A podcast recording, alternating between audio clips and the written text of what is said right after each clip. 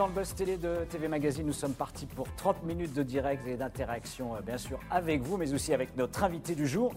Bah, notre invité du jour, c'est une voix euh, familière hein, qui fait vibrer les ondes depuis euh, déjà bah, plus de 10 ans. Mmh. Euh, il a aussi de grandes idées pour la France, on les partagera peut-être avec lui. Son cœur se trouve, allez, on va dire plutôt à droite, libéral. Euh, il s'emballe aussi dès lors qu'on sillonne et qu'on parle du Gers. Euh, bah, non, nous ne recevons pas Jean Castex, le Premier ministre, mais un journaliste euh, qui euh, bah, il a arbitré de nombreux, nombreux débats euh, sur RMC après avoir également euh, affûté ses arguments et ses armes. C'était sur France 3 à l'époque.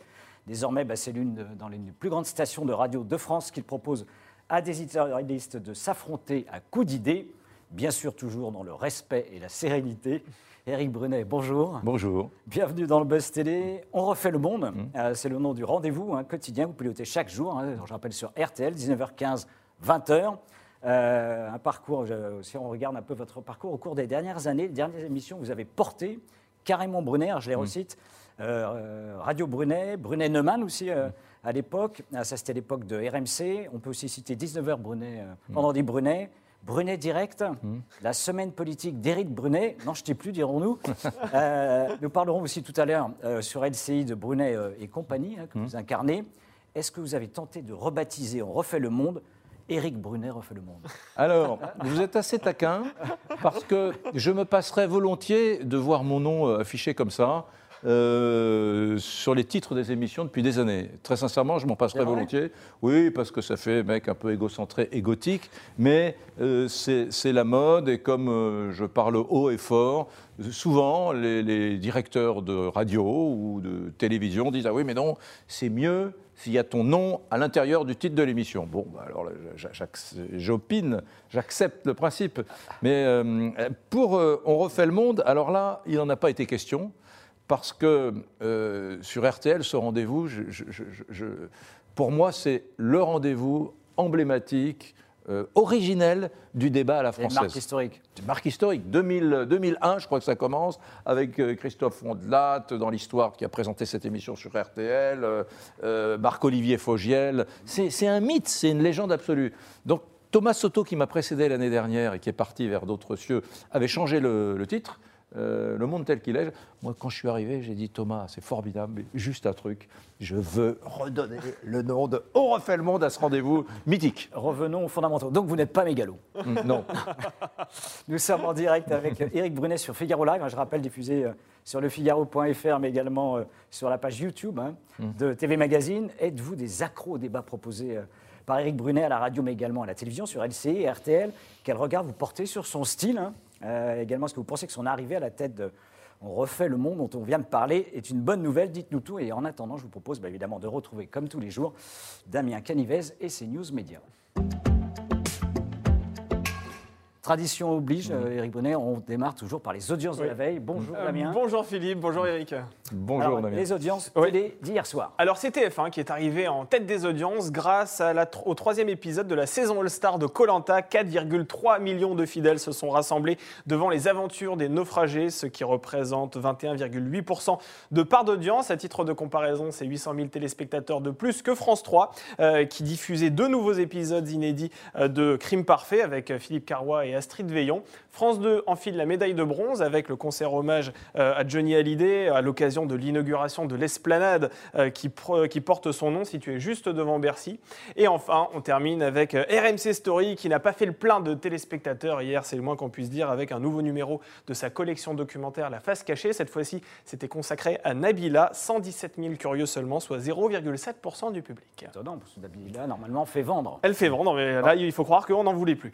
Euh, Eric, sur les grandes chaînes, on trouve une grande variété de programmes, hein, des Mm. fictions, des séries aujourd'hui, des documentaires, divertissement, et très rarement, en prime time, des émissions politiques. Mm. Bon, je, je comprends parfaitement ça, moi. Je- euh, la politique, ça peut être ennuyeux pour certains. Euh, je- je trouve que les chaînes d'infos qui font de la politique, finalement, sont devenues des, des chaînes spécialisées. C'est des chaînes pour les passionnés de politique. Moi, parfois, des gens me disent ah, Pardonne-moi, je ne regarde pas ton émission le soir sur LCI, ou bien je, ne t'écoute pas sur RTL, parce que moi, tu sais, la politique, bah bah, très bien, regarde Colanta. la politique, c'est devenu un truc, euh, euh, c'est un virus, mais c'est un virus qui touche qu'une petite partie restreinte de la population. Donc pas de regret le fait qu'il n'y ait pas de ce grand carrefour d'audience du prime time offert euh, aux émissions politiques. Mais non, parce qu'on parle de politique partout. On parle de politique sur les réseaux sociaux. euh, euh, quand il y a quelqu'un qui dit, euh, qui tient un propos transgressif, subversif dans une émission sur une chaîne d'infos, on le retrouve tout de suite sur Twitter. Ah, dit, ouais. La réalité, c'est que tout ça est très éclaté. Mais voilà, moi, j'ai- par exemple un compte Twitter avec plus de 600 000 euh, euh, followers. Quand je vois quelque chose qui est saisissant, intéressant, passionnant, je, je- je- je le mets sur mon compte Twitter et les gens en prennent connaissance sans regarder à 20h30 sur une grande chaîne euh, euh, nationale. On poursuit les infos médias avec le retour d'une émission culinaire qui pourrait vous faire peut-être vous Hmm. mettre l'eau à la bouche. Ouais, M6 donnera le coup d'envoi de la dixième saison du meilleur pâtissier le jeudi 7 octobre en première partie de soirée où 20 candidats euh, amateurs de gâteaux s'affronteront sous les yeux de Cyril Lignac et Mercotte. Alors plusieurs nouveautés, puis montrons euh, cette nouvelle édition. Déjà la nouvelle animatrice, Marie Portolano, qui succède à Julia Vignali, qui elle aussi est partie pour de nouveaux horizons professionnels. Elle anime Télématin maintenant euh, chaque matin sur France 2. Et la production a concocté également des épreuves inédites, dont une avec Cyril Lignac qui se mettra au niveau euh, des candidats puisqu'il devra les affronter euh, lorsqu'ils seront évidemment toujours en compétition. Alors, il existe aussi une version célébrité hein, du meilleur pâtissier. Si on vous appelle, vous lanceriez dans cette bagarre? Non, Non? Non, mais j'ai un truc à dire sur le sujet. Ah, La Pour la pât- pâtisserie? Ouais. Ouais. La pâtisserie, c'est le dernier domaine historique où la France est toujours leader mondial. C'est-à-dire on a, on a tout perdu. Avant, euh, le- Mm. on était le pays de la gastronomie. Aujourd'hui, il y a plus d'étoiles Michelin en Espagne par habitant que qu'en France. Bon, voilà. Ouais. On était le pays de ce que vous voulez. De bon, et, l'histoire de notre pays, c'est quand même une lente et douce dégringolade. Mais il y a un domaine sur lequel on est toujours les leaders mondiaux dans tous les concours internationaux de pâtisserie. C'est ça, c'est la pâtisserie. Voilà. Nous sommes les meilleurs en pâtisserie. Nous, nous l'étions et nous le sommes toujours. donc sont félicités. Voilà. effectivement. La sucrerie, vous aimez bien les petites sucreries en Là, je, suis, je du sud-ouest, alors j'aime plutôt la charcuterie et le Ah. salé, moi. C'est mon péché Les mignon. plats qui tiennent là-haut. Ouais. Allez, on termine ces infos médias avec le retour des Bonins qui vont revenir euh, bientôt euh, bah, sur, dans les salles obscures. On les avait vus récemment, en effet, euh, sur euh, C8. Euh, C'est le 17 novembre prochain. Exactement, les paysans euh, joués par Vincent Dubois et Jean-Christian Fraissinet quittent leur ferme, leurs poules et leurs cochons pour un voyage en Thaïlande qui s'annonce assez truculent. Vous allez voir, ils découvriront pour notre plus grand plaisir euh, les joies locales que sont les plages de sable par exemple ou encore les massages exotiques hein, qui font le charme de, de cette destination. Alors le traumatisme pour ces deux campagnards s'annonce d'autant plus rude euh, qu'ils n'ont jamais vraiment quitté leur campagne. hein. La destination la plus lointaine euh, que Maria ait faite, qui a à peu près 80 ans, euh, c'est son jardin où elle chassait les taupes à coups de barres de dynamite. Euh, et pour Christian, son fils de 50 ans, qui est un véritable tanguy, c'était plutôt le bal du village où il chassait non pas euh, des rongeurs, mais des villageoises. Un duo comique, hein, on l'a vu, qui euh, sent bon les régions. hein. Vous-même, est-ce que vous trouvez qu'il y a finalement dans les médias suffisamment de représentation euh, des régions? Non ah non, non, non. Alors euh, franchement, j'adore toutes ces discussions actuelles sur l'immigration, l'assimilation. Moi, je suis un immigré de l'intérieur. Je suis le premier de ma génération à avoir franchi la Loire et à être, avoir vécu euh, Ouais. à Paris. Le premier, que dis-je, de ma génération. Le premier de, de- de- de tous les Brunets, qui étaient finalement des, des gueux, des paysans, des domestiques agricoles, comme on disait dans le sud-ouest, euh, c'est-à-dire des journaliers qui travaillaient dans les fermes. Bon, voilà. Après, mon père, lui, est entré à EDF, euh, voilà, il n'a pas le bac. Et, et- et je suis le premier col blanc de la dynastie. Brunet, côté maman et côté papa. hein. Donc, c'est- Donc euh, euh, oui, moi, ma souffrance de gamin, c'était le journal de 20 heures que je regardais. Alors, au fil des affectations de mon père à EDF, j'ai un peu voyagé. Donc, on s'est retrouvé à Nantes à un moment donné. Donc, je regardais le journal de 20 heures, j'étais ado, et je, voyais parler de- du théâtre du Châtelet, d'une pièce euh, qui était à l'affiche. J'étais, je comprenais pas. C'était un monde qui, qui- je me disais, mais ça doit être fascinant d'être parisien. Et j'ai toujours trouvé que les journaux de 20 heures, euh, l'information en général, s'adressaient beaucoup trop aux, Parisiens et, et pas du tout aux gens euh, des terroirs de France. Et il ne faut pas oublier qu'en province, comme on dit maintenant, je déteste cette expression, en province, c'est-à-dire à Lyon, à Bordeaux, à Lille, à Toulouse, à Strasbourg, il y a aussi une vie culturelle, il y a aussi des gens talentueux. Et, et ce truc-là, je le vois dans, dans les chaînes d'infos encore aujourd'hui. Il y a toujours ce truc. euh, voilà, hier soir, dans mon émission, il y a Guillaume Roquette que j'adore, euh, qui a dit non mais attendez, ouais, qui dit ça c'est en province. Oh, j'ai envie de, de lui sauter à la gorge. Et pourtant, je l'aime beaucoup. Il y a eu Jean-Pierre Pernaud quand même, avec le 13h qui a un Oui. peu changé la donne. Oui, alors il y a eu Jean-Pierre Pernaud, bien sûr, il a changé la donne. C'est indéniable, euh, mais il faut continuer. Puis il était trop unique, trop singulier, euh, Pernod. On aurait tous dû, euh, à TF1, à France 2, partout, euh, embrayer. Euh, alors on le fait de temps en temps, mais on sent que c'est le truc un peu prétexte. Attention, on va délocaliser notre émission. Attention, mesdames, messieurs, à Clermont-Ferrand pour voir des vrais Français. Mais c'est à hurler de rire. vous savez que ça coûte cher, Eric Brunet, aussi, de faire des reportages en région. Il vaut mieux faire un, un micro-trottoir boulevard Haussmann au niveau des galeries Lafayette parce que c'est juste à côté de la rédaction. Vous le Les savez. micro-trottoirs. Amusons-nous à regarder les chaînes d'infos, toutes hein, d'ailleurs. hein. Regardez les micro-trottoirs. euh, voilà. Alors, c'est quoi le de- dernier truc J'ai des micro-trottoirs sur, euh, je sais pas, sur le vaccin, le 80 km/h.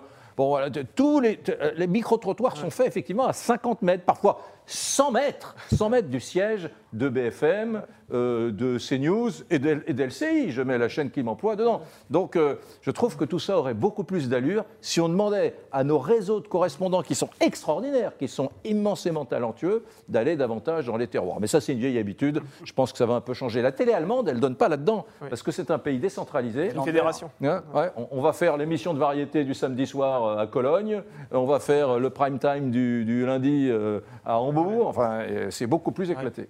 Donc c'était un message à l'adresse des patrons de chaîne, si vous avez écouté euh, Éric Brunet, qui s'adressait à vous. Merci Damien Avec pour plaisir, CNews Dominique. Média. Et je vous propose tout de suite de retrouver Éric Brunet pour l'interview du Buzz Télé.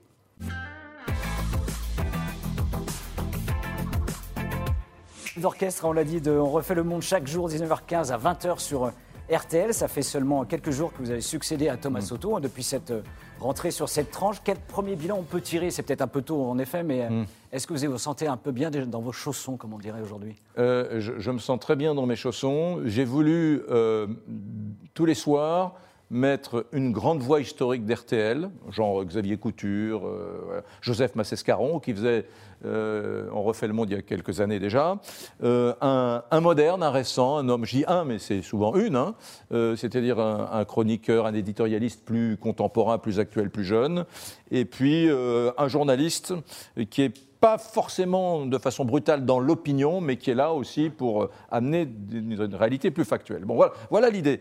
Il y a quelque chose que je n'avais pas prévu, c'est qu'en allant chercher des caractères très trempés, j'ai voulu vraiment, euh, hein, ben, j'allais rapidement être submergé. Là, euh, ça fait deux, trois fois que les auditeurs sont un peu agacés par le fait que hum, ben, tout le monde se marche dessus.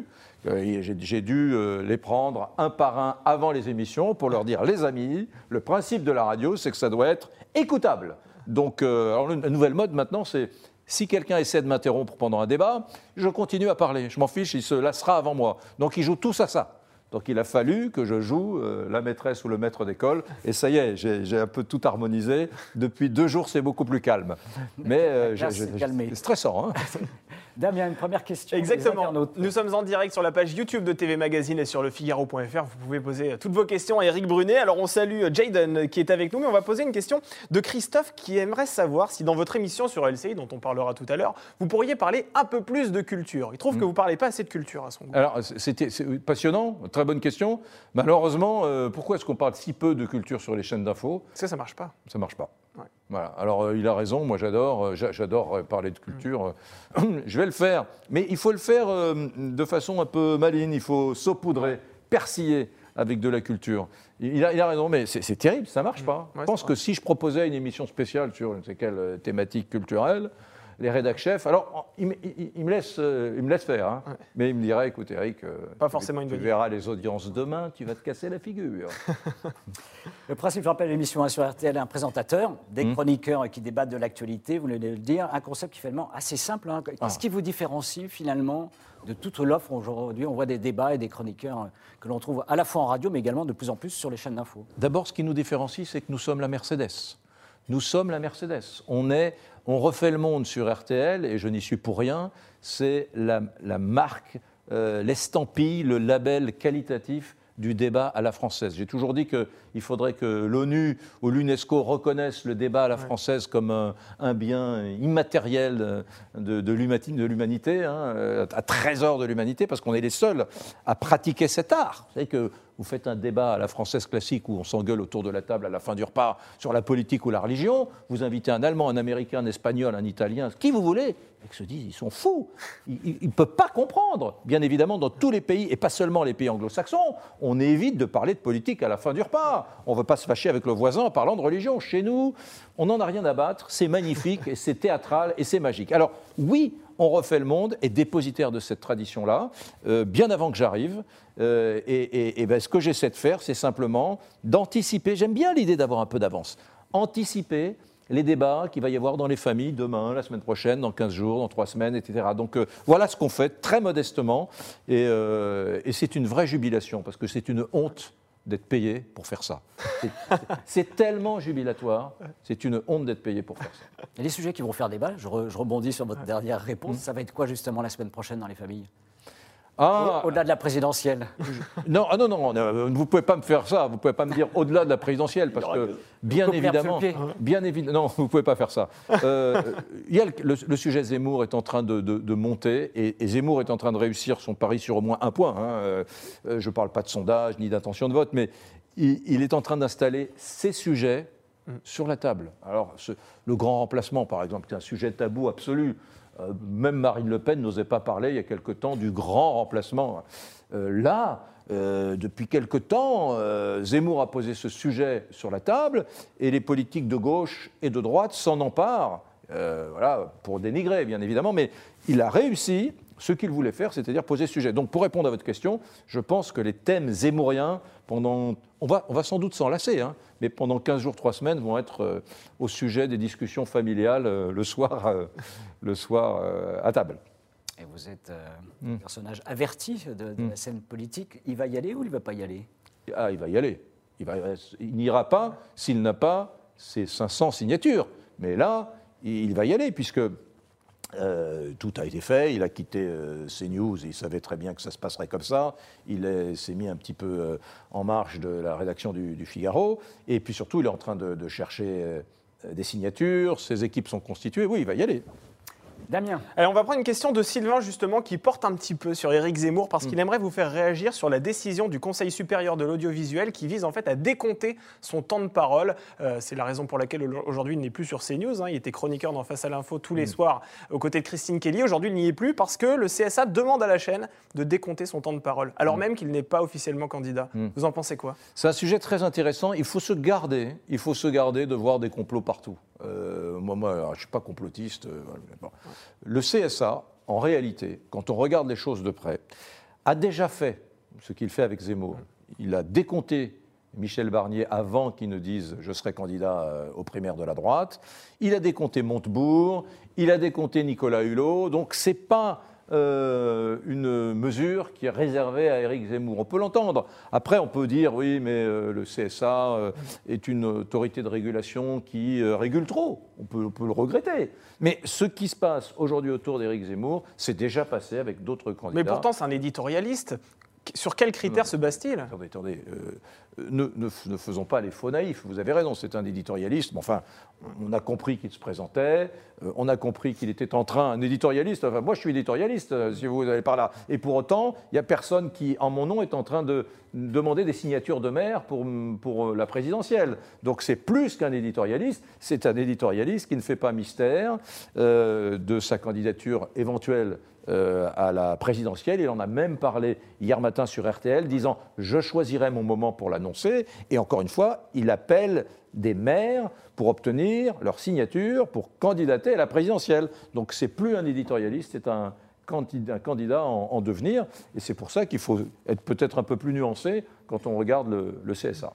Et qui est parti donc a priori à la rencontre des Français pour présenter son dernier, son, dernier Vous savez que, je me permets de vous interrompre, je discutais avec des journalistes d'RTL hier qui me disaient, euh, on a fait un petit travail d'enquête, euh, du reportage à Soissons, à Soissons pour mesurer un petit peu la notoriété d'Éric Zemmour au-delà de, des cercles qui regardent CNews ou bien euh, euh, parisiens ou urbains. Quoi. Et c'était terrible. Personne, les gens ne connaissaient pas Éric Zemmour. Ah voilà, intéressant. Hein c'est donc un indice sur la popularité à venir. De... Peut-être qu'on aurait dit la même chose sur Valérie Pécresse, hein, je ne sais pas. Mais bon, en tout cas, là, c'est très parlant. Euh, sur RMC, pour ceux qui vous écoutaient, hein, on, connaissait un Éric Brunet avec une liberté de ton euh, assez, assez directe, euh, plutôt euh, totale. C'était loin du politiquement correct. Est-ce que sur RTL, vous avez euh, la même liberté ou est-ce qu'il y a des contraintes un peu plus euh, fortes aujourd'hui sur la liberté de parole? Non, non, j'ai j'ai la même liberté. Alors je vais vous expliquer comment ça se passe. Euh, euh, J'aime bien la radio parce que c'est c'est de l'artisanat local. Faire une émission de radio, c'est comme euh, tenir une, cordonnerie. C'est un petit espace, un petit univers. C'est pas une industrie lourde comme une émission de télévision où il faut des maquilleuses, des cadreurs, un spécialiste de la lumière, quelqu'un qui te dit euh, tu regardes la caméra 8, etc. Alors la radio, c'est une petite cordonnerie artisanale. Le matin, je travaille avec un jeune homme qui s'appelle Arthur. On se téléphone vers 11h, pas trop tôt parce que l'émission est à 19h. On choisit nos thèmes. Ah oui, mais ça, ça monte, ça, c'est pas bien, etc. Et puis, on agit en liberté. Je croise en général Jacques Esnou, Franck Moulin, euh, euh, les, patrons de la rédaction. Euh, on échange, on discute, etc. Et je, fais les thèmes, je parle des thèmes que j'ai envie d'évoquer en toute liberté. Et, et ça, c'est une jubilation. Je ne sais pas si la radio, c'est un média qui est destiné. Je pense que ça existera toujours, la radio, mais en tout cas, vivre cette liberté éditoriale, c'est jubilatoire. Ça n'a pas de prix. Mm. Damien Décidément, le CSA passionne nos internautes. hein. Sur Twitter, une nouvelle question euh, d'Arthur qui aimerait que vous réagissiez face aux récentes déclarations de Christine Kelly. Vous savez, Christine Kelly qui était ancienne membre du CSA et qui a récemment déclaré que la gauche lui avait demandé de décompter votre temps de parole. À l'époque, vous étiez sur RMC. Comment vous avez réagi lorsque vous avez appris ça? Alors, euh, les bras m'en sont tombés. Les bras m'en sont tombés à tel point que j'ai euh, retweeté à Christine Kelly euh, Est-ce vrai Euh, Pouvez-vous le confirmer Elle nous l'a confirmé Elle vous l'a on- confirmé oui, Elle nous l'a confirmé. Oui, euh, ben, les bras m'en sont tombés parce que euh, j'ai fait 10 ans d'émission sur euh, RMC en étant très parti pris. hein. Les gens savent qui je suis. Oui, vous, vous affichez vos opinions. voilà. En même temps, j'ai jamais collé d'affiche pour personne. J'ai fait un livre à la fin du quinquennat de Sarkozy dans lequel je disais que son bilan était plutôt bon. Un livre dont le titre était euh, Oui. euh, Sarkozy va gagner. Pourquoi Sarkozy va gagner Ouais. Bon, il a perdu d'ailleurs, mais euh, si vous voulez, dans mes émissions, il m'est arrivé un million de fois d'être Ouais. très dur et très critique avec Sarkozy. Ce que je veux dire, c'est que j'ai pas du tout une âme de militant. Bon, pour autant, des gens ont demandé au CSA de, de décompter mon temps de parole. Je viens de l'apprendre comme vous, et dans sa grande sagesse, le CSA a dit mais vous êtes, il n'en est pas question quoi. Il n'en est pas question parce que ça s'appelle euh, la, la liberté de penser, de parler d'un chroniqueur. Vous pensez Euh, que la gauche a voulu vous faire taire? Oui. Ah oui, écoutez, euh, vous savez, la- si, si vous m'autorisez une petite pique sur la gauche, la, la pensée de gauche et la pensée de droite, c'est pas, c'est pas, des- c'est pas symétrique. On fonctionne pas pareil. À gauche, on, à gauche, on est grégaire, à droite, on est individualiste. Vous savez, a- les gens de droite n'iront pas voir le CSA euh, en manifestation avec des, des calicots et des pancartes en disant Ouh, il faut faire taire ce type de gauche. C'est pas comme ça. On marche, on fonctionne pas de la même façon. Euh, à gauche, je voyais assez souvent des gens qui me disaient Oui, alors, oui, quand même. euh, ils me le disaient très gentiment. Hein, oui, quand même, tu as une liberté de parole, tu as une liberté de parole. Je voyais qu'il y avait un peu de jalousie à l'époque, euh, ah, et puis je, je comprends mieux maintenant. Ils sont allés peut-être en, délégation aller voir le CSA pour formuler très officiellement une demande de, de décompte de temps de parole. Ça aurait été très gênant, ça aurait fichu ma carrière en l'air. Vous imaginez, à l'époque, à la radio, on m'avait dit, Eric, euh, tu- tu- on ne peut pas te décompter une heure, deux heures tous les jours. On va fermer tu le robinet. On ferme les robinets, voilà. Euh, Eric Brunet, c'est aussi, euh, pas que RTL, hein, c'est aussi Brunet et compagnie, hein, sur, euh, sur LCI, hein, du lundi au jeudi, de 22h à minuit. Vous êtes devenu un oiseau de nuit, finalement Ah, quel bonheur Je- je- Ce, ce 22h minuit, je suis plutôt du soir. Ce 22h minuit, j'en j'en rêvais euh, parce que je m'étais toujours dit, installé dans l'idée qu'à euh, cette heure-ci, euh, on ne parlait pas aux gens, aux téléspectateurs, de la même façon qu'à 18h, qu'à 15h, qu'à midi, qu'à 10h, ou, ou que dans une matinale. Et c'est vrai. C'est vrai, je ne sais pas, métaboliquement, on n'est pas le même ou la même. Euh, je pense à ma comparse Julie Hamet qui présente cette émission avec moi, magnifique journaliste franco-anglaise qui est à, à mes côtés et, et qui est vraiment la, la garantie éditoriale de cette émission. Et vous, vous êtes la chantilly. C'est- Elle Ouais, vous a présenté bon. comme ça. Ah bah, vous, vous suivez Ah bah un petit peu.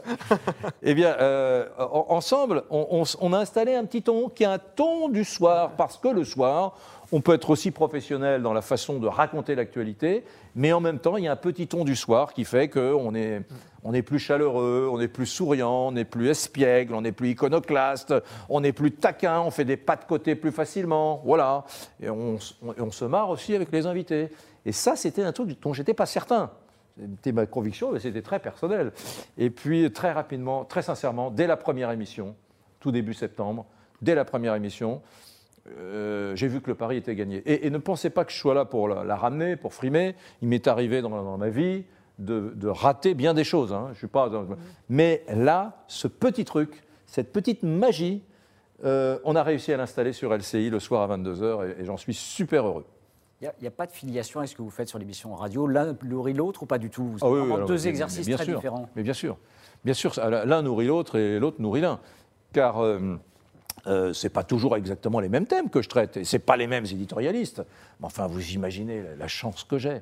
J'ai les meilleurs éditorialistes de France qui sont sur RTL et sur euh, euh, LCI. Euh, parfois, il y en a un qui trouve un angle, un autre sur RTL va trouver un argument très clivant et puis va, va ressortir de je ne sais quelle archive une idée incroyable et dire mais ce qui se passe en ce moment n'est pas sans me rappeler ce qui se passait avec Mitterrand.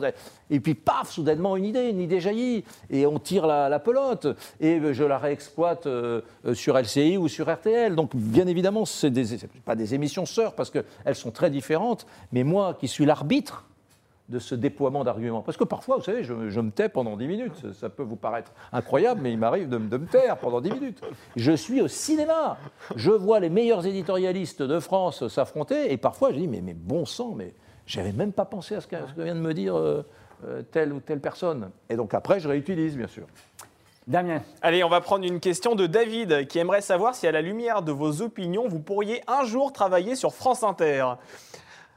Bonne question. Ah, j'ai beaucoup parlé avec euh, Alexandre de Vecchio, euh, journaliste au Figaro, qui euh, fait une petite chronique une fois par semaine, le matin tôt, dans la matinale de, sur France Inter.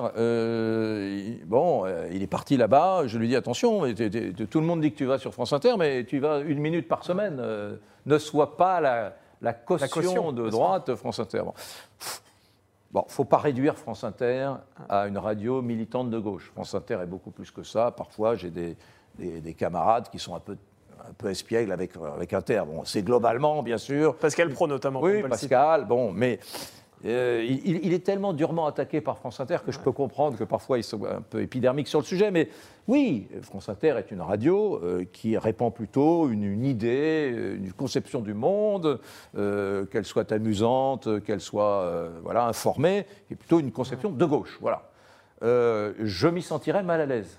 Non pas que je sois un militant, je vais vous faire un aveu, j'ai jamais voté de ma vie, je ne suis pas un militant, je ne cherche pas à embrigader les gens, je m'en fiche complètement, mais mais c'est vrai que, bon, dans cette espèce de bien-pensance de gauche assez convenue, peut-être que je m'ennuierais un peu. Je, voilà, j'ai besoin de, transgression et de subversion idéologique dans mon quotidien. Voilà, et ça, serait peut-être un peu ennuyeux. Voilà, bon.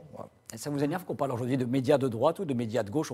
Les critiques aujourd'hui sur CNews, pour les citer d'ailleurs. Mais euh, la droite et la gauche, on n'a jamais fait mieux. Euh, on n'a jamais fait mieux. Quand, Macron est arrivé en disant c'est terminé, il n'y a plus de droite et de gauche, euh, je me dis mais, mais, comment on va faire? Enfin, quand vous, quand vous discutez avec un copain qui est pour la méritocratie, vous comprenez quand même que le type, c'est plutôt le profil d'un type de droite. Et quand vous discutez avec un copain ou une copine d'ailleurs qui vous dit moi, je m'en fiche de la méritocratie. Ce qui compte, c'est euh, réduire les inégalités, davantage d'égalité mm. dans le pays, la France, qui est d'ailleurs le plus redistributif du monde. Euh, vous comprenez que cette fille ou ce garçon est plutôt de gauche. La gauche, la droite, on n'a jamais fait mieux pour cerner le profil politique de quelqu'un. Alors, bien sûr, il y a des nuances. Hein. Euh, il, y a, il, y a, des tas de nuances. On peut être de gauche sur certains sujets, de droite sur d'autres, bien sûr. Mais bon, franchement, moi, ça, que, oui, France Inter est plutôt une radio de gauche. Voilà. Et oui, CNews est plutôt une télévision de droite, bien sûr. C'est dit, vous êtes franc, direct. Hmm. C'est bien l'occasion pour nous bah, d'aborder notre dernière, évidemment, rubrique hmm. qui s'appelle En toute franchise. Alors cette nouvelle rubrique, bah, on va vous poser un certain nombre de questions et hmm. Eric, vous devrez y répondre évidemment avec la, plus grande sincérité, euh, comme vous l'avez fait jusqu'ici. Euh, votre plus beau souvenir télé ou radio? Mon plus beau... Ah Mon plus beau souvenir euh, radio, bon, c'est une vieille histoire, ça a 7-8 ans. Euh, je pourrais vous raconter le pire aussi. hein. Le plus beau, C'est la question d'après. le plus beau, euh, Mélenchon est l'invité des, des grandes gueules sur RMC. Et alors, euh, moi, j'arrive, je fais l'émission juste après celle des grandes gueules. Mélenchon me croise et me dit de, de quoi vous allez parler, Brunet? Et je dis je vais, je vais parler du, du- du travail le dimanche. Et il me dit bah, le travail le dimanche, ça questionne un sujet très, très passionnant, c'est celui du bonheur. Le bonheur ouvrier. Est-ce que vous parlez du bonheur Et alors, euh, je, je sais pas, le, bonheur, alors le, le bonheur familial, le bonheur dominical. Et je lui dis, ben venez. Et il me dit, bah ok. Son attaché de presse lui tirait la manche, il est venu pendant une heure et on a parlé avec euh, les auditeurs à l'époque euh, de sa conception du dimanche. C'était un truc un peu euh, 1936, Front Populaire. hein. Pourquoi il ne voulait pas qu'on travaille le dimanche? Parce que c'était euh, un espace de bonheur ouvrier ou de bonheur familial qu'il fallait préserver. On a fait une émission sur le bonheur qui était passionnante. Le type, Mélenchon, est subjugant d'intelligence. Il est extraordinaire. Donc c'était spontané. C'était spontané. Votre pire souvenir, forcément Ah, le pire souvenir, c'est une grève SNCF, euh, une grève SNCF, un peu qui arrive au mauvais moment, il y a 4-5 ans, et euh, euh, avec euh, Il y des... avait des délocalisations à ce moment-là de mémoire, non? Ou je me trompe? Vous n'aviez pas délocalisé votre antenne? Non, non, c'était- pas... Oui, je la délocalisais, Ouais. vous avez raison, mais là, j'étais bien dans, à RMC à l'époque, et euh, c'était une époque où la CGT tapait très fort et disait, oui, on a privatisé la SNCF. Et j'avais fait une émission en direct, un peu à l'humeur, comme ça, en disant, attendez, euh, non, on ne privatise pas la SNCF, euh, voilà ce que c'est que la mise en concurrence de, de- de- de certaines euh, voies ferrées, mais ne, ne- ne pensez pas que... Et donc j'avais point par point, comme ça, essayé de, démonter ce que j'estimais être les fake news de la CGT. Et là, quelqu'un rentre dans le studio et me dit, dis donc, euh, à la fin de l'émission, tu rentres pas chez toi, il y a une manif de la CGT contre toi en bas. Oh. Et pendant la pub, je mets la, la tête par la fenêtre et je vois 300 mecs, CGT, gilet rouge, CGT, on veut Brunet, on veut Brunet. Bon Dieu. Sa tête au bout d'un pic. C'est très impressionnant. Et on y est allé, c'est mon copain Emmanuel Le Chypre à l'époque qui est allé, qui est petit-fils de cheminot, qui a un peu désamorcé. Mais c'était très tendu. Et bon, Vous avez pu discuter avec eux comme- ouais, ouais, j'ai pu discuter, je- ça s'est bien passé. si, si, ça s'est bien passé. Euh, Est-ce que vous avez une manie, un tic ou un toc d'ailleurs avant d'entrer sur un plateau ou dans un studio? Oui, je ne devrais pas vous le dire. Bah oui. Je- dis tout aujourd'hui. Comme je- je- je- je- j'ai une petite coquetterie, j'aime bien l'idée d'être transgressif, je ne suis, pas- je suis pas certain de l'être. Euh, euh, pour me rappeler à la réalité de ce que nous sommes, c'est-à-dire pas grand-chose, un peu de poussière comme ça. Je vais toujours dans les toilettes, je prends un Kleenex ou parfois euh, du PQ et je fais ma pochette. Ma pochette Ah, blanche, c'est toujours du, voilà, du Kleenex. Voilà, Oui. Voilà. Euh, Vous voyez, on pensait que c'était un, un grand couturier qui vous avait, Non, euh, pas du qui tout, vous avait voilà. fait ça. En fait, pas du tout. Donc voilà, c'est ma manie. Donc deux ou trois minutes avant, je, je plie un morceau de Kleenex. Vous savez, où le sopalin pour se laver les mains, et pour s'essuyer les mains, je le plie en quatre et je le mets là, voilà. Donc quand c'est rose, on sait d'où ça vient. alors. Vous, dé- vous déchirez systématiquement après Ouais, l'émission que je déchire toujours après. Est-ce- Quel est votre mentor Hmm. Est-ce que vous avez un mentor J'en ai deux. Qui, lesquels? Euh, Guillaume Durand et Thierry Ardisson. Guillaume Durand et Thierry Ardisson, avec lequel vous avez travaillé d'ailleurs. Euh, J'ai travaillé avec les deux. Euh, ils m'ont appris une chose, c'est être différent. Ardisson disait tout le temps, moi, euh, je suis allé au rayon des idéologies quand j'ai commencé, tout était pris sauf royaliste. Alors j'ai pris royaliste. Et après, je suis allé au rayon des looks, tout était pris sauf noir. Alors j'ai pris euh, la tenue noire. Et, l'un et l'autre, ils n'ont rien à voir euh, avec l'autre. hein. L'un et l'autre ne supportent pas que le voisin d'à côté ait les mêmes chaussures qu'eux. C'est-à-dire qu'ils sont obsédés par la singularité et la différence Et la subversion aussi. et, et- et la subversion. Mais cette idée, moi, j'ai toujours gardé en moi, c'est-à-dire essayer de faire des choses un tout petit peu différentes de ce qu'on peut entendre euh, en général partout ailleurs. J'y arrive pas tous les jours, hein, mais c'est c'est un truc qui m'anime. Et si vous pouviez faire renaître une seule personne, ce serait qui? Ah, une seule personne? Ouais. Oh, C'est marrant comme question. eh bien, je vais vous dire très clairement, et c'est que le simple fait de parler de cette personne peut me faire pleurer d'émotion, c'est Georges Brassens. Je nourris une passion Vous êtes un fan, il paraît. déraisonnable de- de- pour Brassens. Les Sex Pistols, je crois, à l'opposé, c'est ça? Oui, j'aime bien les Sex Pistols, mais euh, la poésie de Brassens m'émeut. Je voudrais pas tomber dans. enfin, Dont on va fêter l'anniversaire, d'ailleurs. oui, de, de la mort, ouais, les 40 ans de, de la mort de Brassens. Euh, C'était en 81. Et, et- et j'écoute euh, pratiquement tous les jours du, du Brassens. Et tous les jours, je suis de façon assez voilà, quotidienne, voilà, submergé par l'émotion en écoutant des chansons très poétiques de Brassens. Alors je supporte plus les chansons connues, j'en ai un peu marre, les copains d'abord, l'Auvergnat, elles sont sublimes, mais je vais fouiller dans des chansons. Ça vous rappelle des choses personnelles peut-être? Oui, mon papa euh, qui écoutait Brassens, ma maman qui écoutait Brassens, euh, qui m'ont euh, allaité à la musique de Brassens et que j'ai redécouvert à 20 ans alors que c'était totalement ringard. J'écoutais Brassens quand j'avais 20 ans, moi, c'était voilà, complètement. Et la puissance poétique de Brassens est incomparable. Il n'y a pas, même Jacques Brel, qui est un immense chanteur français, ou les chanteurs actuels, j'écoute tout, hein. j'écoute même Eddie, Eddie de Préto, j'écoute la chanson contemporaine, me passionne, j'adore la chanson française, mais jamais personne n'a égalé la puissance poétique de Brassens. On se termine sur ces mots. S'il y a une seule chanson de Brassens qu'on devrait retenir Stan, c'est un cambrioleur. Il se fait cambrioler deux fois. Et euh, il écrit une chanson à son cambrioleur, et qui, alors, qui, qui prend les jolis tableaux et qui délaisse euh, les croûtes. Et, ça se termine pratiquement à la fin. Il dit Quel beau critique d'art, mon salaud, tu ferais. Il lui, il lui, adresse une magnifique chanson et il le remercie parce que sans lui, il n'y aurait pas eu cette chanson et ses droits de SACEM. Un, elle est pleine d'humour, cette chanson. Merci Eric Brunet, merci de venir sur, ce plateau. Alors je vous rappelle, on vous retrouve tous les soirs. On refait le monde, ça c'est sur RTL, 19h15, 20h, et également ben, Brunet et compagnie, mm. cette fois à 22h sur LCI. Nous ne recevrons demain qu'un invité dans le Buzz Télé? Eh bien disons que demain, notre invité s'inscrit un petit peu dans votre lignée parce qu'il s'agit d'un éditorialiste, quelqu'un qui n'a pas la langue dans sa poche et qui officie chaque semaine dans Balance ton poste sur C8. C'est également un réalisateur, un romancier, peut-être que vous avez deviné. Il s'agit de Yann Wax que mm. nous recevrons demain sur ce plateau. Merci à vous. Merci à vous. Et bonne soirée euh, pour l'info et les débats. Merci beaucoup. Merci.